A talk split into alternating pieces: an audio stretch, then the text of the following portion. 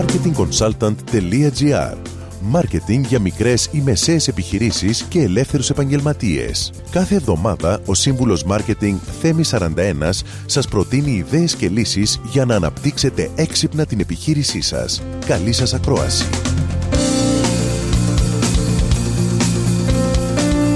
Γεια σας! Ένας από τους πιο εύκολους και πιο οικονομικούς τρόπους για την προώθηση των προϊόντων ή των υπηρεσιών σας σήμερα είναι το email. Καθημερινά, πολλές επιχειρήσεις αποστέλουν emails που ενημερώνουν για τις παροχές τους και πολλές φορές για διάφορες προσφορές. Ξεκινώντας, πρέπει να γίνει σαφές πως ο τρόπος συγγραφής ενός email πώλησης διαφέρει πολύ από τον τρόπο που γράφει κάποιος μια εκτυπωμένη επιστολή πωλήσεων. Αρχικά πρέπει να δημιουργήσετε ένα μοναδικό τίτλο. Το θέμα, το subject δηλαδή του email, είναι αυτό που θα τραβήξει το μάτι και το βλέμμα του παραλήπτη. Θυμηθείτε πως όταν ανοίγουμε τα emails από έναν αποστολέα, βλέπουμε το όνομα του αποστολέα και το θέμα.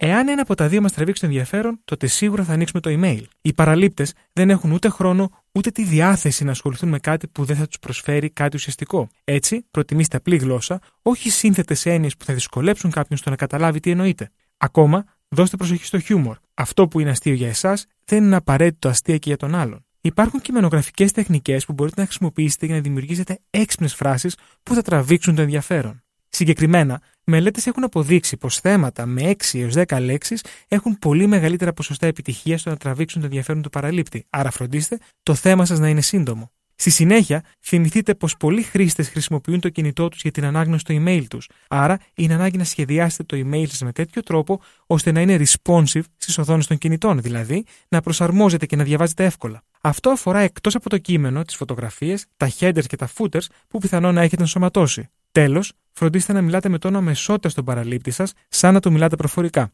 Χρησιμοποιήστε το εγώ και το εσύ. Γενικότερα, στο ίντερνετ, θα θυμάστε, γράφουμε λιγότερο επίσημα από ό,τι στα έντυπα. Μπορείτε να διαβάσετε περισσότερες συμβουλές για την επιτυχημένη συγγραφή των emails στην ιστοσελίδα μου.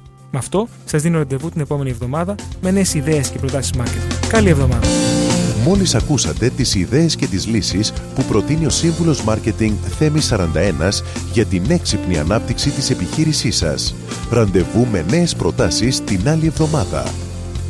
marketingconsultant.gr Μάρκετινγκ για μικρές ή μεσαίες επιχειρήσεις και ελεύθερους επαγγελματίες.